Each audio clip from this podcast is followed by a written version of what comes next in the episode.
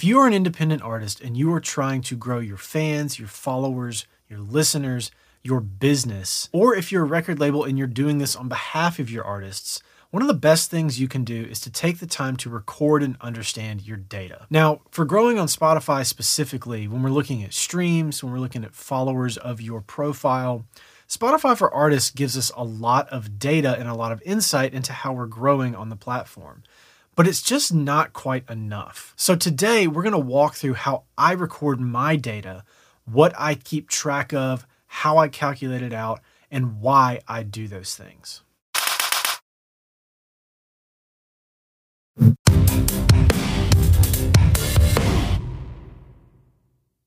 Now, if you're new here, my name's Tom, and on this channel, we talk about music marketing, branding, business, and a host of other things that are going to help us move from making music as a hobby to making music as a business. And today we're talking about how to track, calculate, and understand all of the data that comes along with releasing music on Spotify. What we're going to do is we're going to dig into a spreadsheet that I've created that I use to track all of my release data for every song that I put out on Spotify. I don't keep track of other platforms outside of Spotify because I find that Spotify, those numbers are very indicative of how a song is going to perform elsewhere. Plus, the largest portion of traffic and user engagement by far happens on Spotify for my music, and my guess is it's probably the same for you too. So we're going to dig into this spreadsheet. We're going to talk about all of this data, why I track it, and how I do it.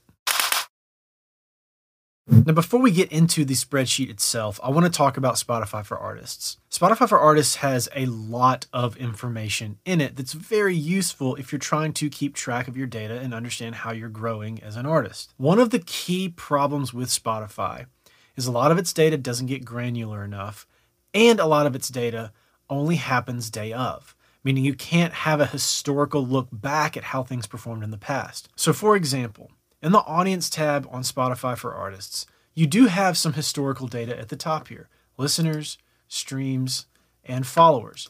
You can select from the drop-down here, and you can see it all the way back from twenty fifteen. But when you scroll down the page, the next section is only a snapshot of the current day. So under your source of streams, you have over the last twenty-eight days, as of today, what has happened by percentage across your profile. You can't go look at that from sixty days ago. You can't go look at that from your release that you dropped last year at this same time. If you keep going down, the same thing applies to your twenty-eight day cycle on your gender, your age, listeners also like, top countries, and top cities. You only have a snapshot that's available to you today. If you want to know what the difference was between today's numbers for the trailing twenty-eight day window and last week's numbers from this exact same day last week for the trailing twenty-eight day window, you can't do that unless you write it down. And this is one of the key reasons I keep track of this data elsewhere outside of just Spotify for Artists. So if we hop over to my spreadsheet, this is what I use to record all of the data for every song that I release on Spotify and everywhere else. If you've watched some of my videos, as I said before, you will recognize this. You have seen this. However, I have continued to update this template and this way that I track things. There are a lot of new fields in here that I haven't had in the past, and there are going to be updates to this in the future. So before I go any further, I will tell you, in the description of this video, there is a link to download the most recent version of this template that we're going to be looking at in this video. So if you want to have this exact template for your releases at the time that this video comes out, hit the link in the description of this video and you can have free access to it. It's a Google sheet, and all you have to do is select all, copy, and paste into a new sheet in your Google Drive, and you can edit it easily, and it's yours for free. You're welcome. So looking at my spreadsheet here, I break it down, starting from, we'll start from the top and we'll work our way down.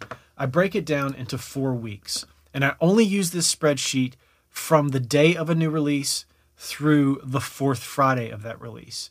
So I start it on Friday, which is the first day of any release, day one here in the yellow.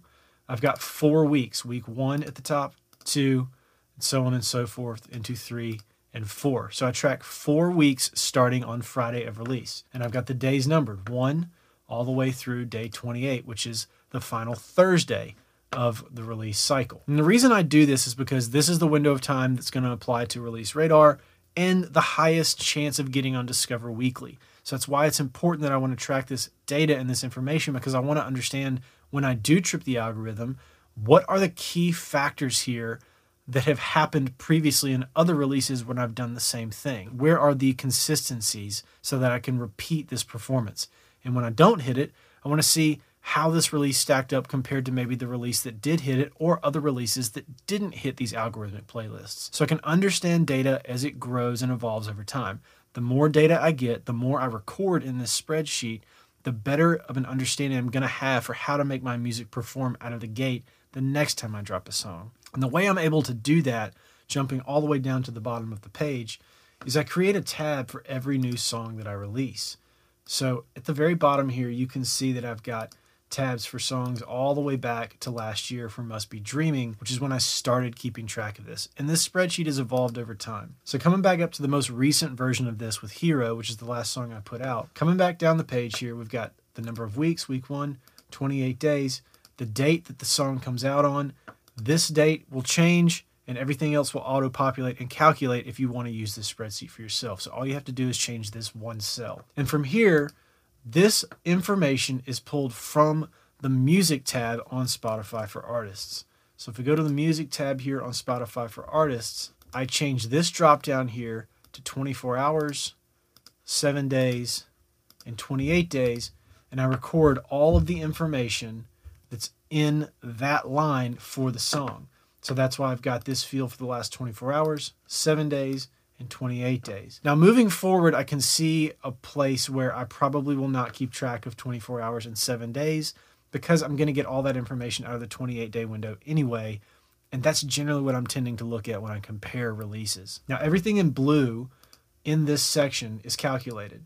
So this is calculated, the stream rate. This is calculated, stream rate and save rate, which is a function of how many people are saving the song versus number of listeners, how many people are streaming the song versus number of listeners, and then also stream rate and save rate here. So this auto automatically calculates as well. From here, I pull this information from the actual song tab. So if I go to Hero and I scroll down to source of streams, as I said in the audience tab, this is cycling on a twenty-eight day window that you only have access to as a snapshot on the specific day you check.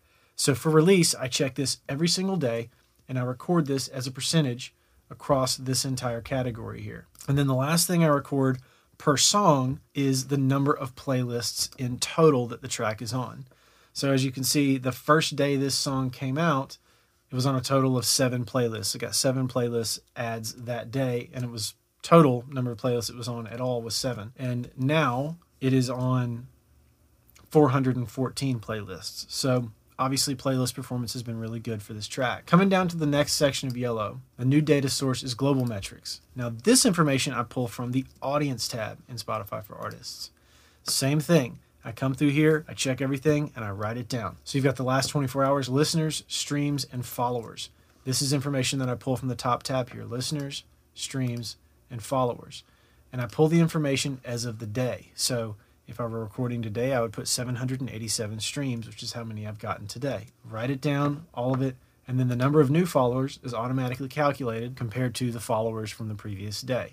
So I can see how my follower count is growing as well, which is really helpful information to have. After that, source of streams, I pull that from this exact section here in the audience tab instead of the song tab, like we discussed before. And then we come down to the next section, which is ad metrics. Ad metrics comes from Facebook ads. And the reason I record all this information from Facebook ads is I want to understand how my money is working for me as I am marketing my music. So I record several different things in here. Again, all of the blue, these six rows right here, all of this is calculated based on the numbers above. Underneath the ad level here, I'm calculating how much money I'm spending every day, how many link clicks I'm getting, landing page views, and conversions. From there, the rest is calculated. The cost per click, the cost per landing page view, the cost per conversion. Now this new section I've added, the landing page views per click. How many people who have clicked on my ad are actually landing on the landing page? The conversions per landing page view. Of those people, how many are converting? And then the conversions per click. Of the people who are clicking, how many are converting? I really like having this information because this will tell me how my ad is performing. Is my ad creative good? Is the section of the song I picked any good? how does it stack up to other songs that I've released in the past? This is really good information to have because you will be able to see a pattern of what works with your audience and what doesn't work with your audience. And then the very last part of this spreadsheet is from the Spotify developer app. So if you go to developer dot spotify dot com, you can go to Get Track or Get Artist, and you can find what's called a popularity score. Now, if you don't know anything about what this is, you can watch this video right here, and it will talk you through everything about popularity score, why it matters, what it means, and uh, the fact that, that Spotify calculates it, and we can just go grab it. A popularity score is a very important thing to know about your song. So I will track the song's popularity score and my popularity score as an artist, because again, I want to see these patterns play out over time. I want to understand how this data is affected by the amount of money I'm spending, uh, how my ads are performing, all of these percentages on the page here for landing pages per click, conversions per click, uh, people listening from my profile or algorithmic playlists. Being able to look at all this data and watch how it interacts over time, how it changes, adjusts, ebbs and flows is a very important thing for me to understand how my music marketing efforts are working. So I know this is a lot. I know it's super nerdy as well, but if you're anything like me and you like data, a good old-fashioned spreadsheet is a great way to keep track of all this data. And keeping track of all this data is a great way to improve your marketing over time. This time last year, I had about one hundred followers on Spotify. I had very few streams, and I didn't have a clue what I was doing. I had just started trying to dig into Facebook ads. Fast forward a year later, I have over five thousand followers. I have multiple songs over fifty thousand streams, and my song Lines is over one hundred thousand streams. This stuff works. Keeping track of your data works. Knowing how your money is being spent, knowing who's listening, why they're listening, what the patterns are, all of this stuff works, and it's very, very helpful. So as I said before, there's a link in the description of this video to a template of this exact spreadsheet. I highly encourage you to go check it out, download it, copy it, paste it into your own Google Drive, and start using this to track your releases because it will help a ton. Now, obviously there's some granularity, some data that I'm not recording here. This thing's going to change over time. As it does, that link will change over time. So you will always have access to the most up-to-date version of the spreadsheet that I'm including at that link. And that's it for this episode of Sounds of the Future. Now, as usual, this audio is pulled from a video on YouTube, and there are some references to the description. So if you want to go check out the uh, spreadsheet that I'm referring to throughout this video and you want to download a template, head on over to YouTube. There's a link in the show notes of this video.